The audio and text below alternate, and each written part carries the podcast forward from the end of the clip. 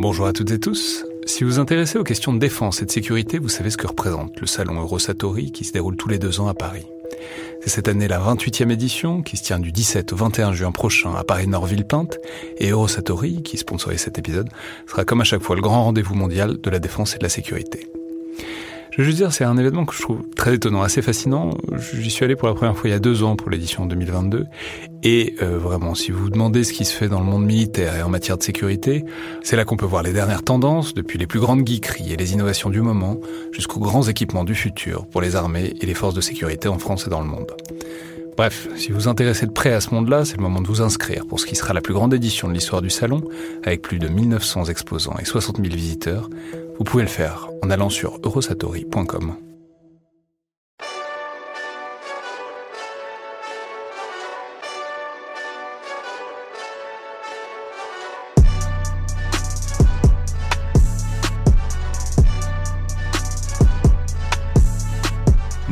et tous et bienvenue dans le Collimateur, le podcast de l'Institut de recherche stratégique de l'école militaire, l'IRSEM, consacré aux questions de défense et aux conflits armés. Je suis Alexandre Jublin et aujourd'hui pour un nouvel épisode de ce format dans le bunker, destiné donc à recommander films et séries pour occuper et rendre productive euh, cette longue période de confinement, j'ai le plaisir d'avoir au téléphone Julien Malizard, chercheur en sciences économiques spécialisé sur les questions de défense et de dépenses militaires, titulaire adjoint euh, de la chaire économie de défense de l'IHEDN, l'Institut des hautes études de défense nationale. Bonjour Julien. Bonjour Alexandre. Et alors on vous reçoit aujourd'hui donc pour parler d'un excellent film de 2005 d'Andrew Nicole, Lord of War, avec notamment Jared Leto, Ethan Hawke, Bridget Moynihan, et puis surtout Nicolas Cage, qui signait à cette époque-là une de ses meilleures performances euh, depuis longtemps dans le rôle titre, euh, l'une des plus sobres en tout cas, puisque ça, en le revoyant, ça change un peu des, derniers des Templiers et autres Ghost Rider qui, qui occupe beaucoup de sa filmographie ces derniers temps. Film qui parle donc de l'économie de la défense sous l'angle euh, des ventes d'armes, à travers le parcours d'un trafiquant qui fait fortune, notamment à la chute de l'URSS, en redirigeant et en revendant euh, certaines armes du bloc de l'Est vers euh, les guerres civiles qui éclatent un peu partout dans le monde euh, dans les années 1990. Alors Julien, dites-nous peut-être ce qui vous a intéressé dans ce film, qui traite quand même d'une partie des questions militaires et de défense on voit pas si souvent à l'écran, probablement parce que c'est pas la plus spectaculaire, à savoir les ventes d'armes, en l'occurrence sous leur versant illégal. donc c'est un film qui effectivement traite du commerce illégal des armes, euh, et je dirais sous un angle assez euh, cynique, euh, pour pas dire complètement cru en fait. L'idée de ce film, c'est de présenter le parcours d'un commerçant d'armes Orloff dans le film, qui retrace probablement la vie d'un autre trafiquant mieux connu sous le nom de Victor Boot, qui lui a vraiment existé, et qui présente justement la trajectoire de, cet homme-là en, essayant de contourner les règles de lié au commerce des armes, euh, avec l'idée que finalement euh, ce, ce commerce des armes est un commerce comme les autres. C'est un peu la, le fil conducteur de, de ce marchand d'armes. Hein. En fait, il essaie de se convaincre tout le long du film que finalement ce qu'il est en train d'échanger comme produit, des armes qui n'ont rien de, de, de, normal quelque part, en fait, ça, ça, ressemble à une baguette de pain ou à n'importe quel produit de, de consommation standard. There are over 550 million firearms in worldwide circulation. That's one firearm for every 12 people on the planet. The only question is, how do we arm the other 11? Selling guns is like selling vacuum cleaners. You make calls, pound the pavement. I supplied every army but the Salvation Army. Can you bring me the gun of Rambo? Part one, two, or three? I've only seen part one. Et donc ce, film retrace la, la carrière de, ce, cet homme euh, qui, euh, bah, en fait, euh, au fur et à mesure de, de ses pérégrinations, euh, profite de la chute du mur de, la chute de l'URSS pour constituer des, récupérer des stocks d'armes absolument gigantesques et les redistribuer un peu partout un certain nombre de conflits, en particulier les conflits africains. Ouais, mais alors, euh, et, ça, ça c'est, ce qui est intéressant. Alors, effectivement, quand on voit le film, c'est pas, euh, disons, c'est pas le réalisme qui le caractérise le plus. C'est un film très emphatique, qui présente certaines thèses, notamment cette thèse dont vous parlez avec une certaine lourdeur, quoi, de l'idée que, bon, bah, c'est une arme, c'est une arme, enfin, c'est un produit comme un autre. Mais ça, ça, renvoie quand même à une période qui a vraiment existé, une période de prolifération des armes dans tout un tas de conflits issus d'armes issues du bloc de l'Est, qui a vraiment existé dans les années 90. Tout à fait. ce, film est en fait assez bien documenté sur un certain nombre d'aspects euh, euh, liés au transfert d'armes et en particulier donc ces transferts illégaux. Euh, l'idée du film en fait, c'est qu'il représente trois trois moments en fait du commerce. C'est d'une part trouver des, armes, donc trouver des gens qui ont des stocks d'armes. Effectivement, la, la, chute de l'URSS et puis la, constitution de tout un petits pays qui sont retrouvés avec des stocks absolument faramineux, avec des gens qui, avec des stocks d'armes qui coûtent cher à entretenir, avec des gens qui étaient très peu ou pas payés. Et donc en fait, euh, bah, l'opportunité s'est faite tout naturellement.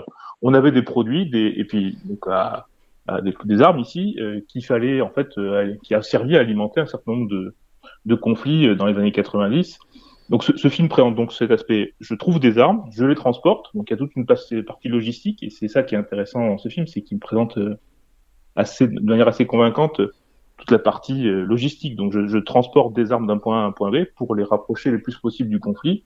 Et puis ensuite, on voit la dernière partie du, de, l'échange, c'est bah, je, je finance des armes euh, par des moyens bah, plus ou moins légaux. Euh, dans ce film, il est question donc de ces fameux diamants, donc, le fameux les, diamants de conflit, en fait. Voilà, on va dire tout, une, une, grosse partie du film est centrée autour euh, du Liberia avec un dictateur semi-imaginaire qui s'appelle Victor Baptiste, qui est en fait une transposition assez, disons, assez crue de Charles Taylor, qui a vraiment été le dictateur du, du, Liberia à cette époque-là. Donc, du coup, ça s'ancre dans un pays particulier parce qu'il fallait incarner, disons, cette figure du, seigneur de guerre, consommateur d'armes et qui échange des, des diamants de conflit en échange. Mais ça, renvoie aussi, il y a quelques passages en Asie aussi, ça renvoie au fait que c'est un phénomène complètement euh, globalisé euh, au cours de ces années 90. Tout à fait. Euh, d'ailleurs, si on regarde un peu la, vie, non pas du film, mais la vie de Victor Boot, euh, donc on se rend compte que c'est quelqu'un qui a servi absolument dans tous les pays du monde, tous ceux qui ont, qui eu, il y avait des conflits. il a même en fait, ce qui est intéressant de voir, c'est que ce, ce, Victor Boot, en fait, avait une, une, machinerie logistique absolument phénoménale. Et il a servi, euh, y compris les pays euh, occidentaux. Il a servi euh, les États-Unis. Il a servi. Alors, il a servi aussi des gens qui n'étaient pas très recommandables. Hein, mais il a, il a, il a fourni tout un tas d'armes. En tout cas, il a servi. Enfin, ces, ces, entreprises de logistique ont servi à, à faire bah, de la, du soutien dans les opérations au Somalie pour apporter de l'aide alimentaire, etc.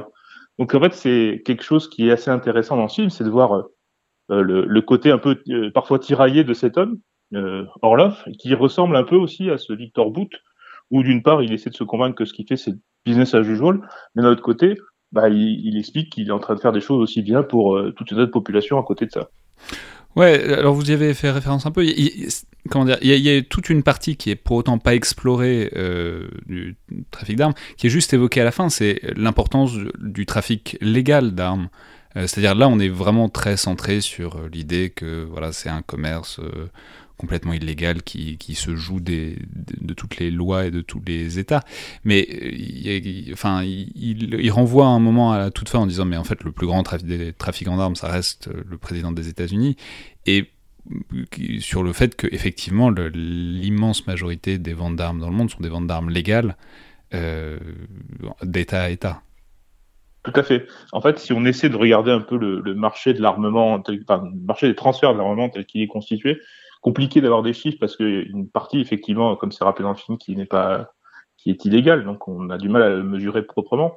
Mais en fait, on considère que tout ce qui a, donc le film parle de ce qu'on appelle les armes légères et de petits calibres, essentiellement. Et en fait, on considère que c'est à peine euh, entre 10 et 20% du commerce euh, légal. Donc on parle effectivement d'une toute petite partie du commerce des armes au niveau mondial. Et c'est vrai que bah, parmi les plus grands, euh, euh, les pays, les pays les plus exportateurs au monde, ce sont les États-Unis, suivi de la Russie, puis la France, en fonction des années, apparaît euh, assez haut dans ce classement aussi. Est-ce que ce sont des pays qui exportent aussi des armes euh, légères? Ce que je veux dire, c'est si on, si effectivement, si on compte en termes, enfin, ça dépend comment on compte. Si on compte en termes de, de, de, valeur des exportations, on peut comprendre que ce soit des pays qui vendent des missiles, des avions, des tanks, qui représentent la majorité. Mais est-ce que c'est aussi, euh, est-ce que ces pays-là se spécialisent euh, uniquement dans ces armes très chères, ou est-ce que tout le monde, le, commerce des armes légères est aussi quelque chose qui est un peu plus répandu? Alors, c'est un commerce qui est assez répandu. Schématiquement, les pays qui exportent le plus d'armes majeures, ce qu'on appelle les armes majeures, sont aussi les pays qui exportent euh, régulièrement des armes légères de petit calibre. Le contre-exemple étant la France, euh, qui a en fait une, toute petite filière euh, d'armes légères de petit calibre, essentiellement pour ce qu'on appelle du sport, enfin, pour la partie sportive. Hein, donc c'est du commerce, enfin, des, des, armes pour la chasse essentiellement. Mais si on prend des des pays assez, même après il y a des tout petits pays qui sont assez spécialisés dans les, dans les armes légères à petit calibre. C'est étonnamment, prenez la Belgique, par exemple, c'est un pays qui fait référence sur la matière.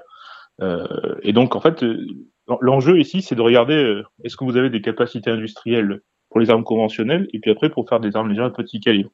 Euh, en tout cas, le centre de recherche qui fait référence sur le sujet, c'est le, le, Small Arms Survey, qui répertorie de manière assez précise, euh, avec les limites méthodologiques qui sont liées aux difficultés de trouver des données, bah, les, principaux pays exportateurs d'armes et les principaux importateurs d'armes.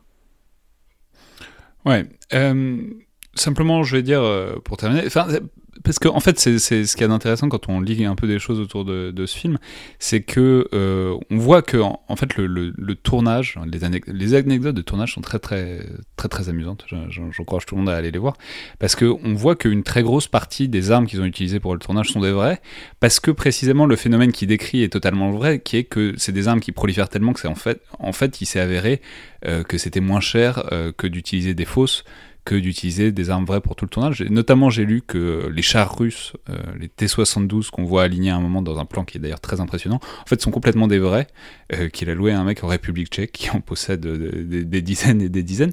Mais aussi, j'ai appris que les Kalachnikov aussi, d'ailleurs, la Kalachnikov, la K-47, est quasiment un personnage secondaire du film, sont aussi des vrais parce que, en fait, il s'avère qu'il y en a tellement, et c'est tellement, tellement pas cher, que c'est bien plus rationnel d'utiliser des vrais Kalachnikov plutôt que des répliques.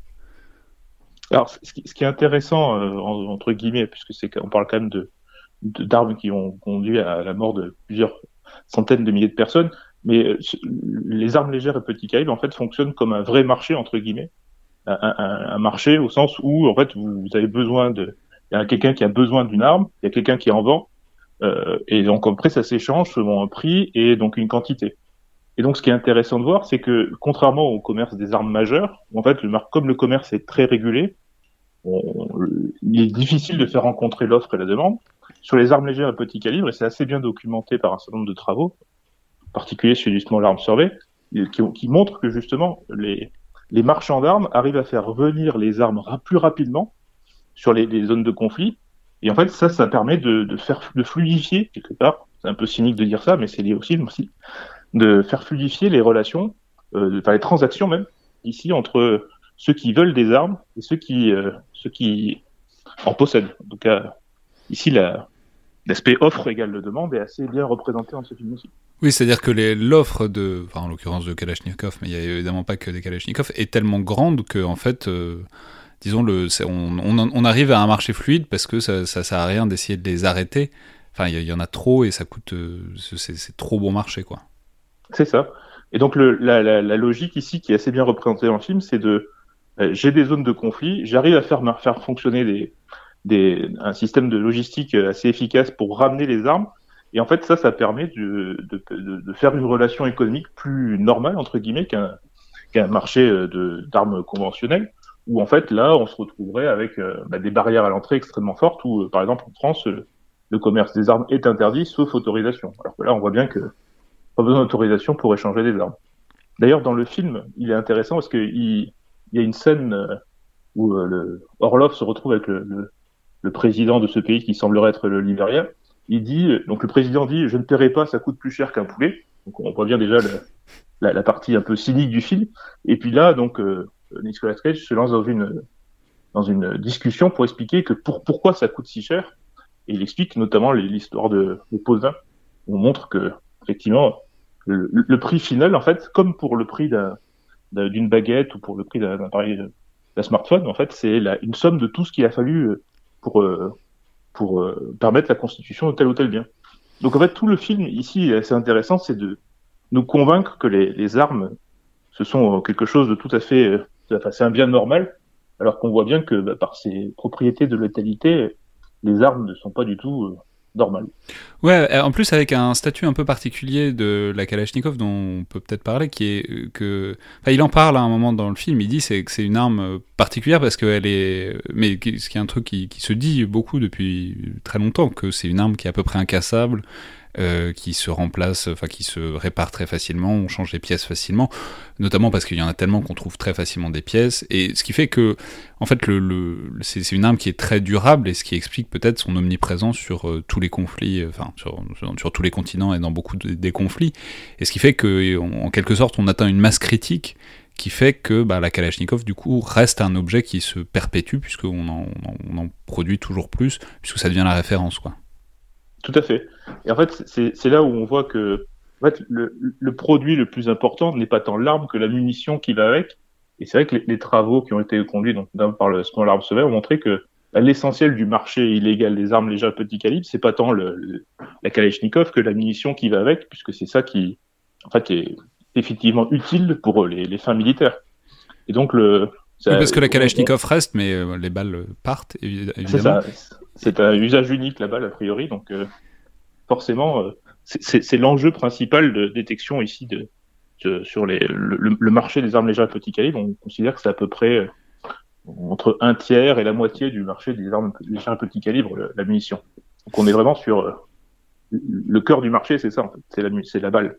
D'ailleurs, le, le, générique de début, c'est le, le trajet d'une balle Nobody's right if everybody's wrong.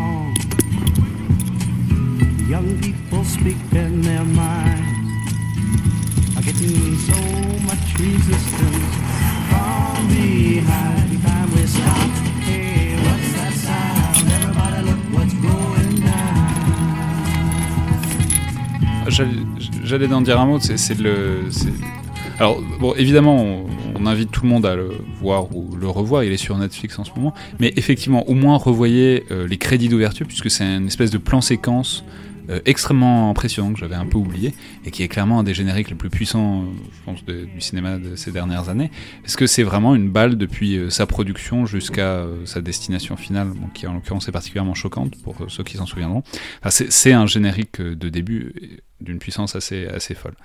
Merci beaucoup, Julien Malizard. Merci Alexandre. Et à demain tout le monde.